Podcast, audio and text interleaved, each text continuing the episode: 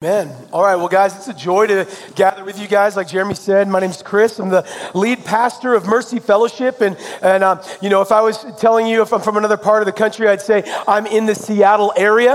Um, but, I mean, really, we're like 45 minutes away. Um, so we're like, you know, chat adjacent uh, up there. Um, and so, like, being from that area, it's kind of like you guys here. When you are um, telling people from other parts of the country where you live, you tell them Coeur d'Alene. And we know you're in Rathdrum, like it's okay. Like, you know, just own it. It's fine. Uh, we're kind of in that, that area. Uh, church named Mercy Fellowship, um, and we've been part of Acts 29 for years. Uh, been uh, big fans of All of Life. I think kind of helped uh, do some early support as you guys were getting planted. And uh, Jared said, "Hey, can you come in during sabbatical uh, and help preach one of these weeks?" And I was like, "You mean my family gets to come to North Idaho in the middle of summer? Yeah, that's going to be really suffering for the gospel. I mean, I woke up this morning and walked around Tubbs Hill." It, it was awesome. It was a great day. Um, and for our family being from Western Washington, um, other side of the mountains, this is as close to America as we get, um, getting to come over here. And so, like, when we cross the border into Idaho, our whole family just kind of exhales. Um, and we're like, all right, we made it through. Um, so, um, Jared said, hey, I, we're going to be preaching through Matthew. Uh, I want you to just kind of preach in our series. And, and well, it sounds great. And he said, and, and I'm going to send you the verses. And, and, in advance, he says, I'm sorry. I was like, well, what do, you, what do you mean? I'm like, you know, Matthew, you got Sermon on the Mount, you got some great stuff. Jesus teaching, got some parables. He's like, yeah, I'm giving you the one where like a bunch of weeds burn forever. And that's like your intro to our church. So that's where we're at today. Um, is Matthew 13. If you have your Bibles, you have the scripture journals, which we give those out at our church in whatever series we're in. So love getting to see those. We're going to be in Matthew chapter 13, verses 24 through 30. And then again in 34 through 43. And I don't know how y'all roll, but I'm just going to kind of hit the verses, stop and talk, hit the verses, stop and talk. And so, um, Jesus is in this section in Matthew 13 where he's teaching people in parables. And, and parables are really just small stories to give a big idea about a great Jesus.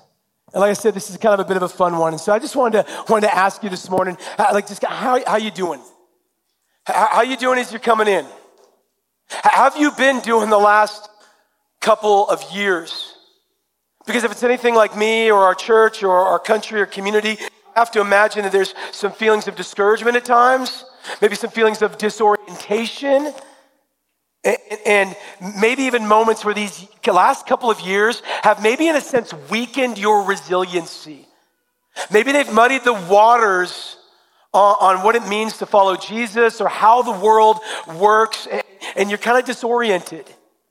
And for the people of the time that Jesus was preaching and teaching, they had gone and were going through a very difficult season. They're under Roman oppression. They're facing poverty. They've, they've got, they've got um, kind of religious legalism over them. They're being run by a pagan nation. They've got government corruption. Like there's crazy sexuality uh, everywhere. And like, there's, what, what, how, how did we need to make sense of this? And so Jesus shows up on the scene, and as he's preaching and teaching, what he is doing is he's pointing people to a better kingdom led by a better king. And so he's trying to give some people some good news, some good teaching to try to give them some, some great hope. And a lot of what Jesus was doing in these teachings was trying to, to reveal uh, and to point to the character and nature of God and his kingdom and his values, and then how we live in response uh, to that. And so today we have this parable that's going to show a bit of like, like what does growth look like? What does resiliency look like? What does clarity look like in the kingdom of God? We're going to see an enemy who's sowing destruction. We're going to see a God showing discernment. And we're going to see clear differentiation that should give us some encouragement to endure in this season and to evangelize to a world that is either headed for destruction or headed towards redemption. And in so many of these parables, Jesus is saying that the kingdom of heaven is like this, and, and that's how he begins this one. So if you have your Bibles, and I hope you do, let's turn to Matthew 13, verse 24.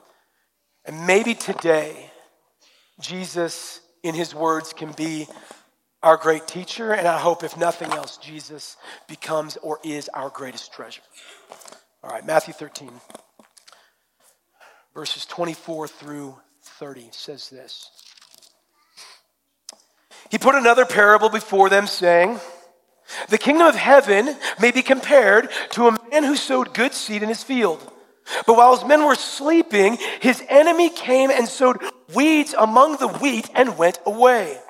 So when the plants came up and bore grain, then the weeds appeared also. And the servants of the master of the house came and said to him, Master, did you not sow good seed in your field? How then does it have weeds? He said to them, An enemy has done this. So the servant said to him, oh, Well, then what do you want us to, to go and, and gather them? But he said, No, no. Lest in gathering the weeds, you root up the wheat along with them. L- let them both grow together until harvest, and at harvest time, I'll send the reapers. Gather the weeds first, bind them into bundles to be burned, but gather the wheat into my barn. Okay, so what's, what's the story? What's, what's Jesus addressing here? Jesus is talking to, to all these large crowds of people. They're gathered around Jesus. People have been very interested in either Jesus' teaching it was countercultural. Um, people were like, hey, I heard Jesus is like kind of giving free food out um, at, at, these deals. That's kind of a nice deal. And some other people are like, hey, I need some, some healing. Uh, some of it's spiritual, some of it's physical. They're, they're wanting something from Jesus. You, you have people who are like, I just want Jesus to line up with my political agenda. and, and in all of that, they're looking for, for something that's going to actually lead to life, something that's going to actually lead to joy. Jesus is saying, hey, in, in this context, I just want to teach you what does it mean to be one of my disciples? What does it mean to be a citizen of the kingdom of God? What does it mean to be one of my followers? Because just being near Jesus, just hearing Jesus teaching, just being around other people who follow Jesus does not necessarily make you a disciple of Jesus. So Jesus wants to kind of give some clarity, and he tells this parable of wheat and weeds.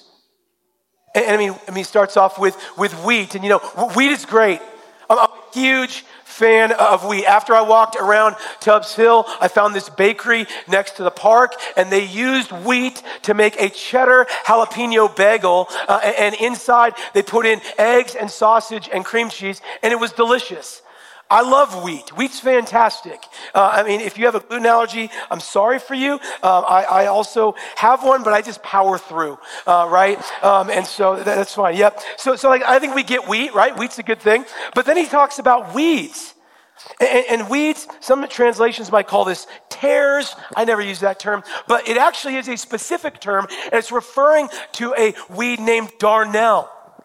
And darnel um, was a weed that was very popular, very uh, uh, uh, common uh, in Judea at that time. And, and, if you look at the definition of it, it says it is an injurious weed. So not just a weed, it's a weed that, that hurts, a weed that sucks and takes life away. But what was interesting about darnel, and I, I really had to look all this up because I can barely like mow my own lawn. Uh, okay, so I don't know how this stuff works. But um, what happens is you look at this wheat and darnel resembles wheat in its stalk. And it resembles wheat as a seed. And yet, its grain or what it produces is absolutely worthless. And so, this plant would have similar seeds. And when it would begin to grow in the fields, it would look like you just had a field of wheat. And it would be growing and growing, and, and you're just going along and, and you're watering uh, and you're cultivating and you're trying to protect. Maybe you do a, I don't know, a scarecrow, something like that. Again, I'm not a farmer, okay, but you're putting the effort and, and you think a, a, harvest is coming. And, and, and it just looks like you have this, this field of wheat. And yet, these weeds produce absolutely nothing. It starts to grow and after time of cultivating, you realize, oh, man, as things move towards maturity, you're like, I thought I had a field of wheat. And what I really have is a field full of weeds. And if you're a farmer, and that's your livelihood and that's and that's how you feed your family and that's how you integrate and provide for your community you, you are like devastated what do, what do we do and so uh, the master it said he had sown good seed he has some workers that have come up and they're like they're kind of confused they're kind of coming at the master. Hey, I thought you knew what you were doing, master. Like, I thought you got your Jacqueline seed and you put it out there, but like, we've done that now. And like, now it's like there's a whole bunch of weeds. And maybe you're like, well, you know, weeds happen, right? It's a chaotic world. No, the master says, no, no, this was intentional. He said, no, uh, this wasn't an accident. This wasn't an act of chance. This was an act of an active enemy. He's come in and he's sown these weeds into our field. And um, commentator um, theologian R.C. Sproul commenting on these verses, he said this was actually something that would happen in the ancient world. Um, that, that neighbors and enemies would go into their neighbor fields or their rival fields, or if there was there was kind of tribal vengeance going back and forth, and they would do this to the fields of their enemies. And it was so destructive, yes, to those families, but also to the community. It was an act of agro terrorism that even the pagan Roman government was like, uh uh-uh. uh You get caught doing that, we treat you like a criminal. And I think if we know our Bibles and we know the history of our King Jesus, we know how Rome takes care of criminals. It was a very very serious offense.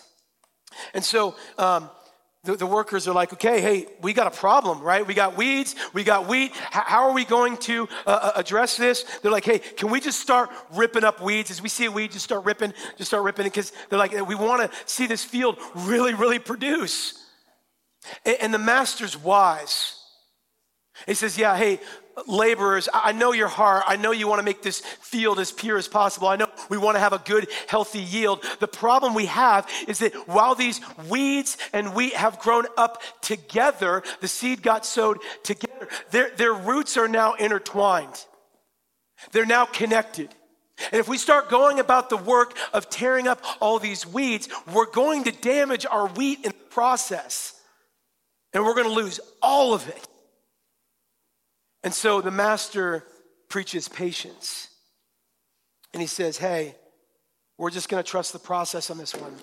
We're going to wait until growing season is done. He says, Don't worry, guys, there's a time of harvest coming. And then at that time, when we're finally ready for the harvest, we'll go send some reapers out. We'll have them pull all the weeds, all the weeds will gather together, and we'll, we'll just go burn those. We'll just do a burn pile. He's like, then all the wheat, we'll just what's left. We'll take that wheat and we'll bring it into the barn. It'll be secure, it'll be home, and we'll take the yield at that point.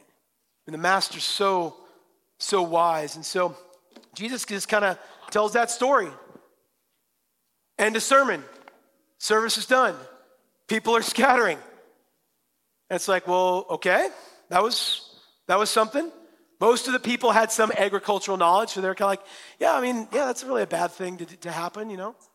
And so if you skip ahead in, in Matthew uh, 13, verse 34 and 35, it says this All these things Jesus said to the crowd in parables. Indeed, he said nothing to them without a parable. This was to fulfill what was spoken by the prophet. I will open my mouth in parables. I will utter what has been hidden since the foundation of the world. So, like, why would Jesus teach this way? Why would Jesus just kind of give a story, an illustration, not explain it at all, and just kind of mic drop, peace out a bit? Well, in telling a parable, earlier in Matthew 13, I think last week you guys looked at the parable of the sower uh, maybe um, your preacher that week kind of walked through some earlier stuff here in Matthew 13. But, but he says, hey, there was actually a purpose to why Jesus would preach in parables. Here it's saying, hey, it's fulfilling a prophecy. This is a promise about who Jesus is, who the Christ would be, who the Savior King of God's people would be. But there's another purpose that says, hey, we're going to speak, or Jesus is going to speak in these small stories, big ideas pointing to a great Jesus. Because it's going to reveal the condition of the hearts of the hearers. So for some people, they're going to hear the story, it's going to resonate right away. The Spirit's going to move in such a way they're like, I get that. Okay, I see myself in the story, I see the application. But for other people, not led by the Spirit, opposed to Jesus, it just causes more opposition. It causes more confusion, more, more differentiation, but also disconnection from the God who made us. And so that's why Jesus preaches this way that apart from an act of the Holy Spirit, our hearts are in active rejection of God in favor of what we think will give us happiness. And Jesus desperately desires us to, to desire and want more than we maybe even want for ourselves. So he doesn't want you to be satisfied with the good days. I mean, like I said this morning, I'll just be cards on the table. This was a good morning for Chris Rich to get to walk around Tubbs Hill, have a couple cups of coffee, uh, have a bagel breakfast sandwich, get to come here and gather with you guys, put you guys to sleep, leave and go to lunch, and then we'll all go hit the lake later, right? Um, like, it's a good day. But like even in that, as I was walking around Tubbs Hill, I was like, God, this is so glorious. I was like, oh, heaven's better. Eternity with God and Jesus is better. And also, God doesn't want us to be so discouraged on the bad days that we forget that there's a king who's over what's going on in our earthly kingdoms. So he teaches in these parables to stir our heart's affections, to want more. It's, it's, it's a good and right longing. And so I mean, if I just kind of wrap things up here, you're like, that's, that's cool. I guess I'm, if, it does, if this sermon didn't make sense for you, then you don't have the Spirit, you know, whatever. If the sermon made sense for you, good. You, you've got it. Go, team, go. But, but thankfully, Jesus is incredibly gracious to us. And so, um, what, what, happens next is, you know, the, the teaching's done. Um, Jesus comes back with his whole leadership team, with all the disciples. They're all kind of gathered around, and, and then we're going to see Jesus explain this to them in verses 36 through 43. It says this. Then he left the crowds and he went to the house. And his disciples came to him saying, uh, Explain to us the parable of the weeds and of the field. And he answered, The one who sows the good seed is the Son of Man. The field's the world, and the good thing, the seed is the sons of the kingdom. The weeds are the sons of the evil one the enemy who sowed them is the devil.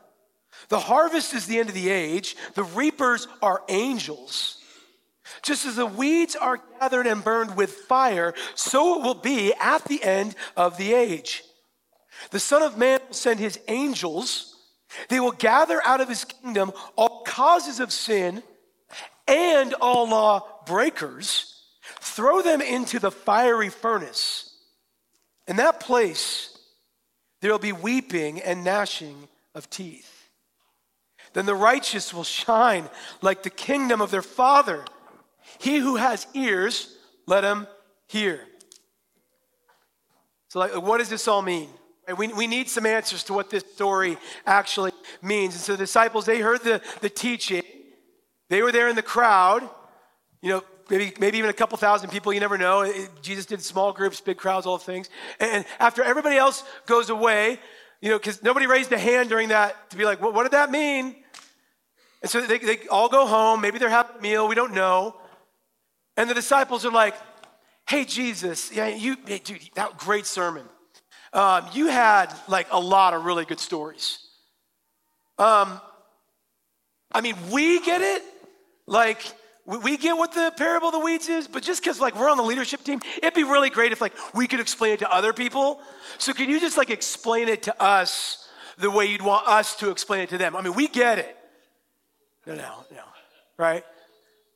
No, really, what they did, like, hey, Jesus, can you explain it to us like we're five? Right? Just make this kindergarten simple. And, and, I, and, I, love Jesus, right? They're confused, and he's just like super gracious. And, and Jesus, um, right? He's not like a like kind of a wishy-washy small group leader who like reads the text, didn't have any questions prepared, prepared and just kind of goes, "So, what, what do you think it means to you? Do, do you see yourself in the story?" No, no. Jesus, like, no. I came to teach. Jesus is, is, the great teacher. He's also the Savior King of God's people. So when Jesus teaches, it's with authority. And so Jesus doesn't say, well, it's a story. It can mean whatever you want it to mean. He says, no, this story has a meaning.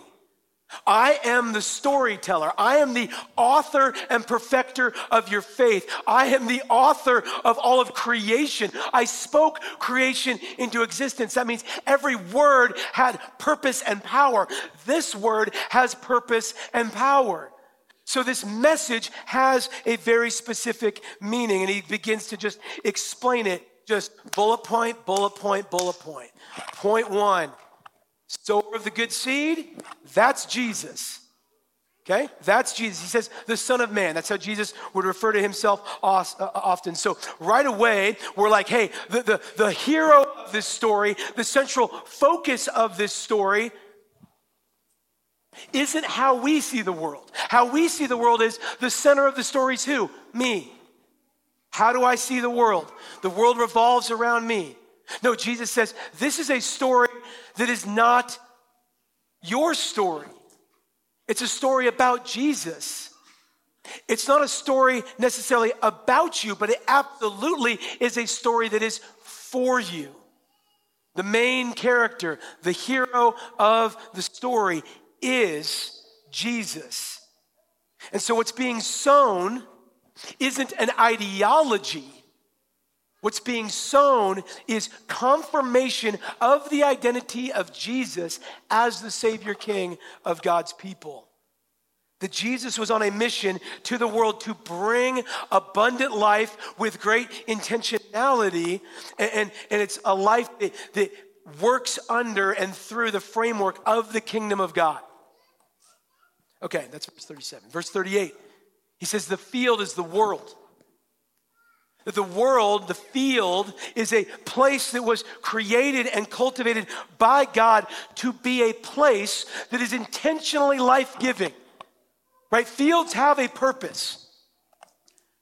Right? Fields are there to be cultivated, fields are there to produce life.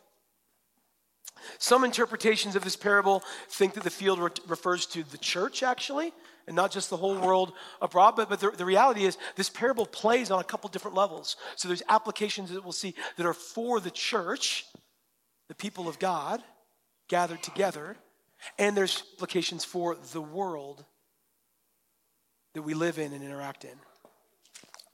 All right, 38 continues. The good seed, he says, real simple. That's the sons of the kingdom. You can say sons and daughters of the kingdom. These are disciples of Jesus. He's saying this basic gospel 101 here.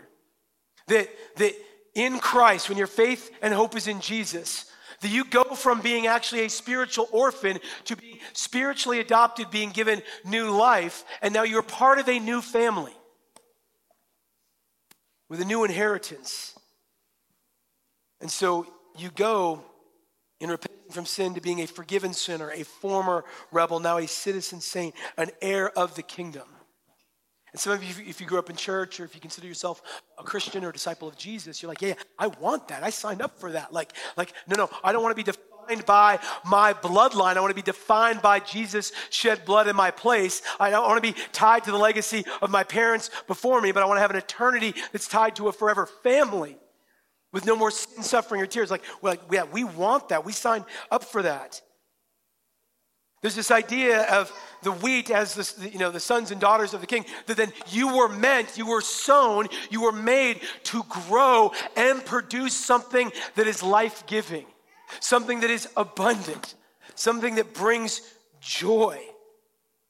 We're made for growth, we're made for life. And yet, we also know that we experience adversity, right? We also know that we don't live and exist in a perfect cultivated field, perfectly protected field. We, we realize that as we grow, especially if your faith is in Jesus, as, as you grow and mature spiritually, as you go through your life, you, you, you find that, oh, there, there's more and more struggles as I go through this. And there's a reason for that. Jesus in the parable says, Yeah, there was an enemy that sowed the seed. He's like, Let me just tell you who the enemy is. It's your political opponents. It's Trump. It's the Democrats. That's. No, that's not who he says. No, he says, no, he says there's a real enemy. There's a real spiritual enemy. It's the devil. The, the reason we struggle, the reason we have pain, the reason that we have suffering in the world is because we don't grow up in a perfect, ideal environment, that we have a world that is impacted and infected with sin. That the world that we live in has a real enemy, real sin, real destruction, real challenges. And what that does is it robs us of joy. It keeps us from full fruitfulness. It maims, it wounds. And this enemy, he says, came into this place of order, this place cultivated for life. And, and as much as the, the master was being intentional at cultivating life, the enemy was intentional at cultivating death and destruction. This isn't the first time we've seen something like this in the Bible. The reality is right, right early in the Bible, Genesis chapter 3, God has placed men and women in a garden, a cultivated place and space of joy, of communion, of intimacy, of life. And what happens? An enemy comes in and sows a seed of disobedience and disconnection from God getting created beings to believe somehow a lie that they will be better off, that you will be better off disconnected from the source of life. Disconnected from the creator who made you with purpose. That you will actually get life abundant and full and better away from God, that God's somehow holding out on you, than you will actually being in communion with the God who made you for purpose and for power. There was rejection of God. There was reliance of self. And ultimately, it leads to death and destruction. And you're like, you know, I know the Bible a little bit. Like, they like ate some fruit. They disobeyed. Like, what's the big deal? Well, that, that sin, sin separates us. It separates us from the God who made us. It separates us from one another in shame. And it separates us from ourselves. Right, as, as we become disembodied souls and we, we, we start to loathe even ourselves, right? You, you ever have moments of self loathing, moments of self doubt? You're like, no, no, I never have that. Okay, so you have pride, right? it all leads to separation. If you're separated from the source of life, joy, and purpose in the world, you will not last and flourish for eternity, but you will perish and so he says here, there's weeds. The weeds, he says, the sons of the evil one. That the result of the enemy's work in the world are actually people whose spiritual parentage, if you will, is not child of the king, but sons of the devil. Other places in the Bible, like Ephesians chapter 2, says that our spiritual condition apart from God is that we are children of wrath destined for destruction. That's what our spiritual condition is apart from the grace and the mercy of God. That there are actually people spiritually who are antagonistic to life and joy and purpose to come following Jesus. And I mean, just a few words on weeds, okay? Like, we get wheat, we like wheat, right? Bread, go team, go, right? Weeds are lame right? Nobody's ever been like, hey, um, come on over to my house. I want to show off my, my weed collection in the backyard. Well, okay, I'm from Western Washington, so people do that, but it's a different kind of deal. Everything is legal in Washington. Not everything is profitable in Washington, okay? Right, but like nobody's like, hey, come check out my weeds. No, because weeds are lame. Weeds suck. And so, like, like um, a, couple years ago, my, my family, we were on vacation and we were watching um, this Netflix series called Down to Earth. Uh, I think it's because my wife just likes Zac Efron. I don't know. Um, but he like goes around the world and, uh, and, and, he goes to all these different places. Uh, and they go to this hippie commune in South America. Um, and, and all the people that are there, they just gather from the ground. And the guy says something that sounds super spiritual. He said, Weeds are just plants that haven't found their purpose yet, man. I don't know if he said man, I just kind of remember him kind of a hippie. And, and like, that's a nice thought, but no. Like, weeds, no, no, flowers have a purpose, right? Beauty. We like wheat, right, makes tortillas that wrap up steak burritos, right? They have purpose. They're life-giving. Weeds only consume. They only choke out that which actually brings life. And what's interesting about the enemy sowing these like, like weeds in there, the enemy doesn't care about the weeds. He's not like, oh, these are my children. I want to take care of them. He's like, I just want them to exist to discourage abundant life from, from happening, to divide and devour life for the children of God. And so, like I said, this, this parable plays on a couple different levels, both, both the world in general, but also in the, the church. So, like we said, the, the, the weeds, specific weeds, they look like wheat. They grow up among wheat. Their roots are entangled with wheat, but they're not wheat. Sometimes in the church, there are people spiritually who are weeds who look like wheat. They say the things, they do the things, they, you know, you know, they're here every week, whatever, I don't know. But they take life, they take energy, they suck up resources, and they choke out growth. And they might even harm or discourage the growth of the wheat. They produce nothing. Like, no one should spiritually aspire to be a weed. Like, that's what I, I hope for myself, right? No, that we shouldn't be satisfied being a weed. Like, oh, yeah, well, I'm a plant, I'm growing, I just don't bear any fruit, I don't produce any life. Like, like you get to the point in this parable, and it should actually lead you to a bit of tension, to, to a bit of, I hope, humble self reflection. Uh, it's okay to start asking the question who am I in the story now? Because Jesus' teaching raises this question of what your spiritual condition is. And Jesus doesn't believe in a spiritual spectrum of identities. No, Jesus is very much binary. There are two spiritual conditions he lays out. There are believers, the wheat, born again children of God who love the Father, who trust in Jesus, who hate sin, who are citizens of the kingdom, who, whose intention and purpose is to grow, to produce life and joy for those around them to pursue even purity, to repent of sin, to practice life in the kingdom. And there's unbelievers,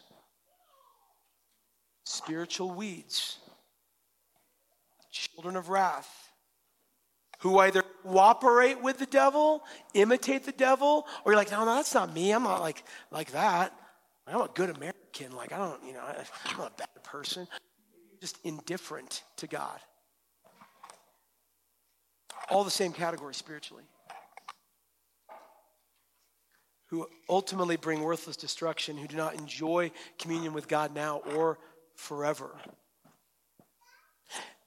And so maybe like, especially like if you're in church leadership or, or you're like, you know, you're a Christian and, and, you've been around for a while, maybe you're, you're, you think, okay, I've got the application down for this, for this parable.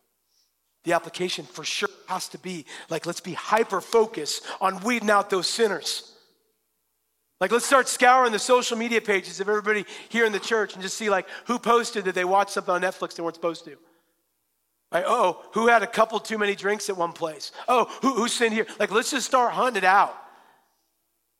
No, that's, that's not the application.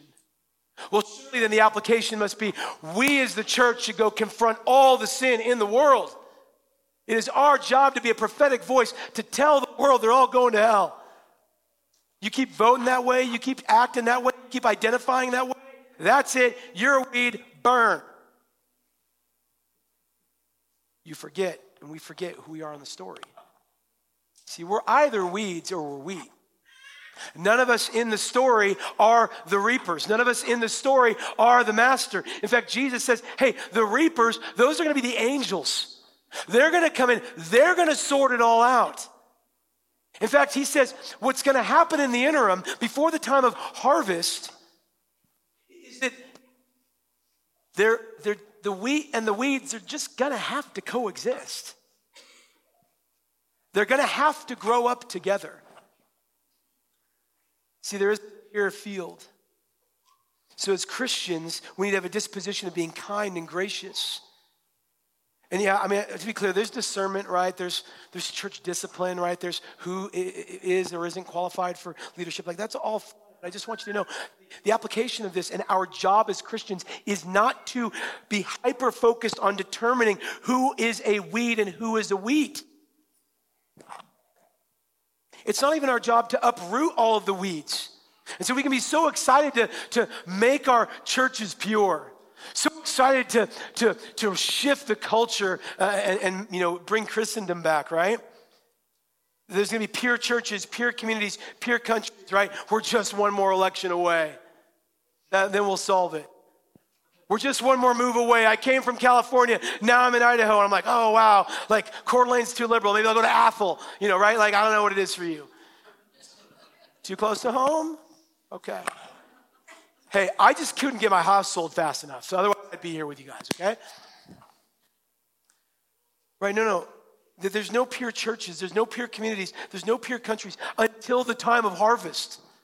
And then the one who does it is the reapers or the workers, the angelic workers of God who end up sorting this all out. So we need to have a posture of humility and grace. Because in the story, we all start spiritually as weeds. We all have sin. We all start as unbelievers. So, this is a hard saying for us, but what that means is spiritually speaking, you can't just blanket say, we're all children of God. Oh, now you can say, we're all made in the image and likeness of God. That means every individual is worthy of dignity and honor and respect. But again, spiritually speaking, there are those who've been adopted into the family through repentance and faith in Jesus Christ. And there are those who are spiritual orphans, spiritual rebels. So that's why we believe that the gospel is just such good news. That, that God saw fit. It, when you were a spiritual weed, it says, while we were yet sinners, Christ died for us. While you were a spiritual weed, God says, I'll die for that weed so that weed can become wheat. And so we're patient. And we, we wait for God to do the work in people's lives. So he says in verse 39 that there is harvest and there is reapers. He says that's the end of the age, and the angels are the ones that sort that out. Not only do we figure out who we are in the story, that we're all spiritual weeds, and by God's grace we can become wheat, but we have to know where, when in the story we are. And we are still in that time of the story where wheat and weeds are growing up together. Where you might go about your life with a lot of other people spiritually who end up just producing some amazing spiritual fruit that blesses others. And you're like, huh, I just feel disconnected that might be a diagnostic question for you to ask Am I wheat or am I a weed? You might have other people that grow up with you. Last week, I think you did the parable of the sower. Is that right? That, that, that just gets more and more real for me as I go along my life as a Christian. That, that sometimes you're growing up with other people in the church with you, and you're like, I thought we were all wheat. Oh, you've deconstructed to become a weed. Oh, you've walked away oh man, there's, uh, there's clarity, there's differentiation.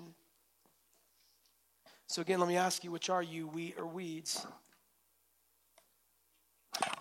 Romans chapter 2, verses 3 and 4 says, Do you suppose, O man, you who judge those who practice such things and yet do them yourselves, that you will escape judgment of God? I mean, this is just a verse about, verse about that, that time. Or do you presume on the riches of his kindness and forbearance and patience, not knowing that God's kindness is meant to lead you to repentance? I maybe right now you're like, actually, my life seems pretty good. Got things, I've got the family, I'm well supported. Like, I mean, the sun is out, that's amazing. I don't live in Washington, praise the Lord, right? I'm super jealous, guys. I'm just gonna tell you, right? But just because your life right now is going okay, this is the season where God's letting the weeds and the wheat grow together. And He's just being patient. So do not presume on the God of the harvest. That the purpose of this parable is to call your eternity into question. That your destination will either be grilled or grain. And you're like, oh, is this really like a hellfire brimstone? Is this really a turn and burn? Y- yeah. Jesus' words here literally are turn or burn. That if you are wheat, excuse me, weeds, you will burn, he says.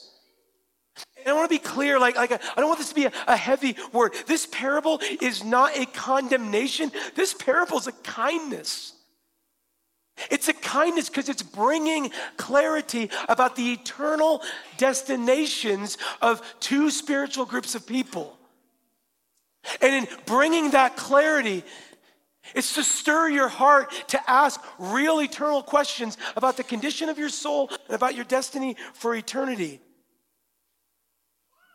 That for weeds versus wheat, that one is reliant on God for growth, one is going to be sustained, one is ultimately going to be brought, it says, into the presence of glory.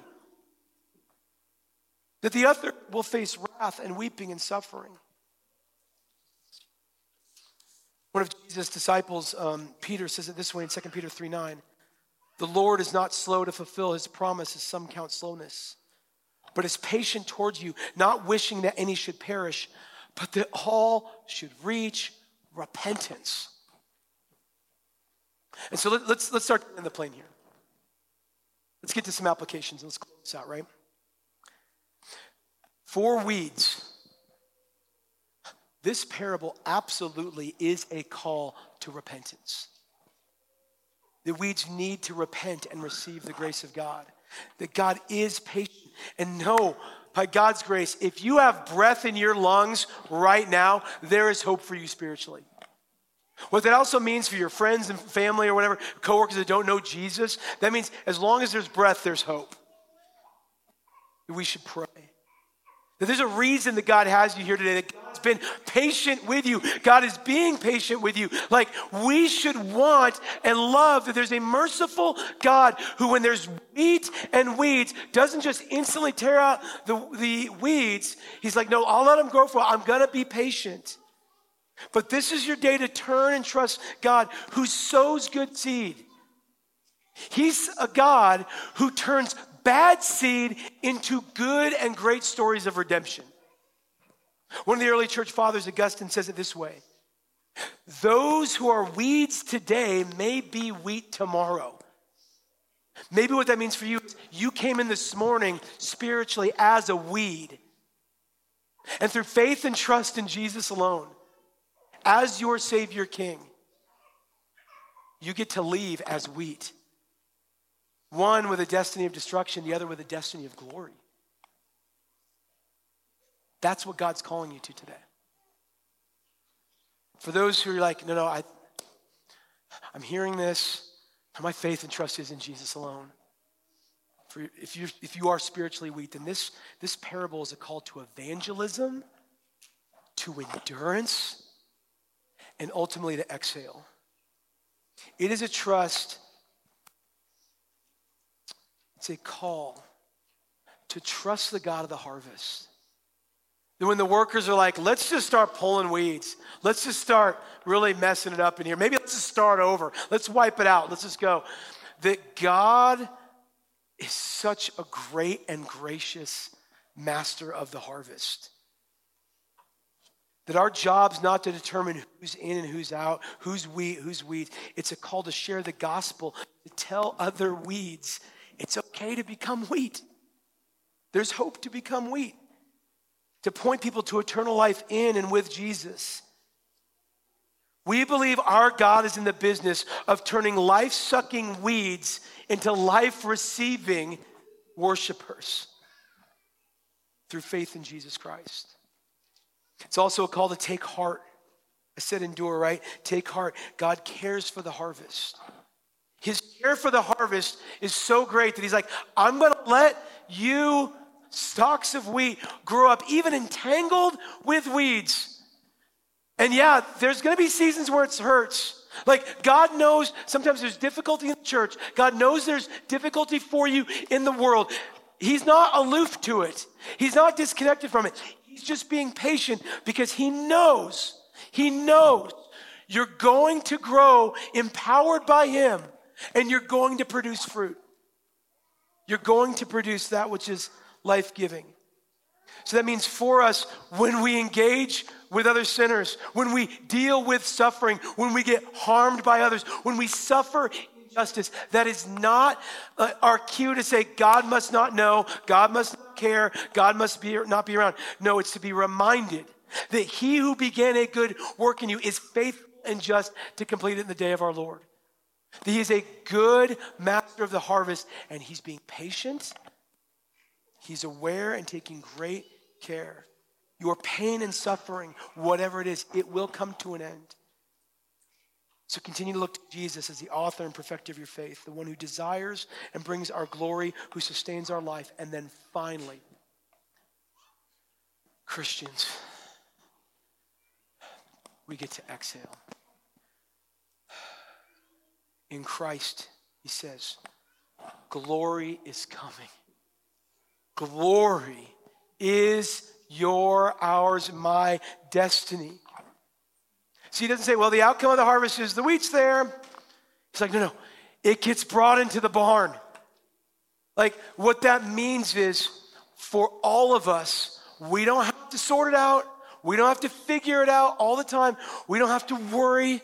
We can exhale and know that we're going to be brought home into the barn, a place of safety and security. You're not going to be consumed by weeds. There might be times where the weeds of this world, the sin of this world, will impact you and, and harm you, but know, exhale that your destiny is home with the King when your faith is, is in Jesus. This parable is a call to assurance that your destiny is home. That Jesus sows life giving and life producing seed, and when he does, that seed secure. I will produce life. It will be brought safely home to where it ultimately belongs. Until that day, we evangelize, we endure, and we exhale as we simply trust Jesus. Let's pray. God, you are good to us. God, you are good for us. Holy Spirit, I, I don't know the spiritual condition of everyone in this room or, everyone that's connected here at this church, but you do.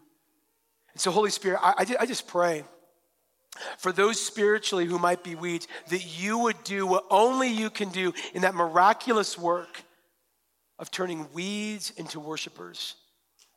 This morning, that today, to this place, would be the moment where somebody says, Oh, my, my destiny is not destruction, but it is glory because my faith and trust is now in Jesus. God, for those of us who know you and love you, who might be discouraged, who might be disconnected, let us be empowered to evangelize. Let us be encouraged to endure. And let us exhale to rest and trust in your character and nature as God of the harvest. God, you're good in Jesus' name. And all God's people said, Amen.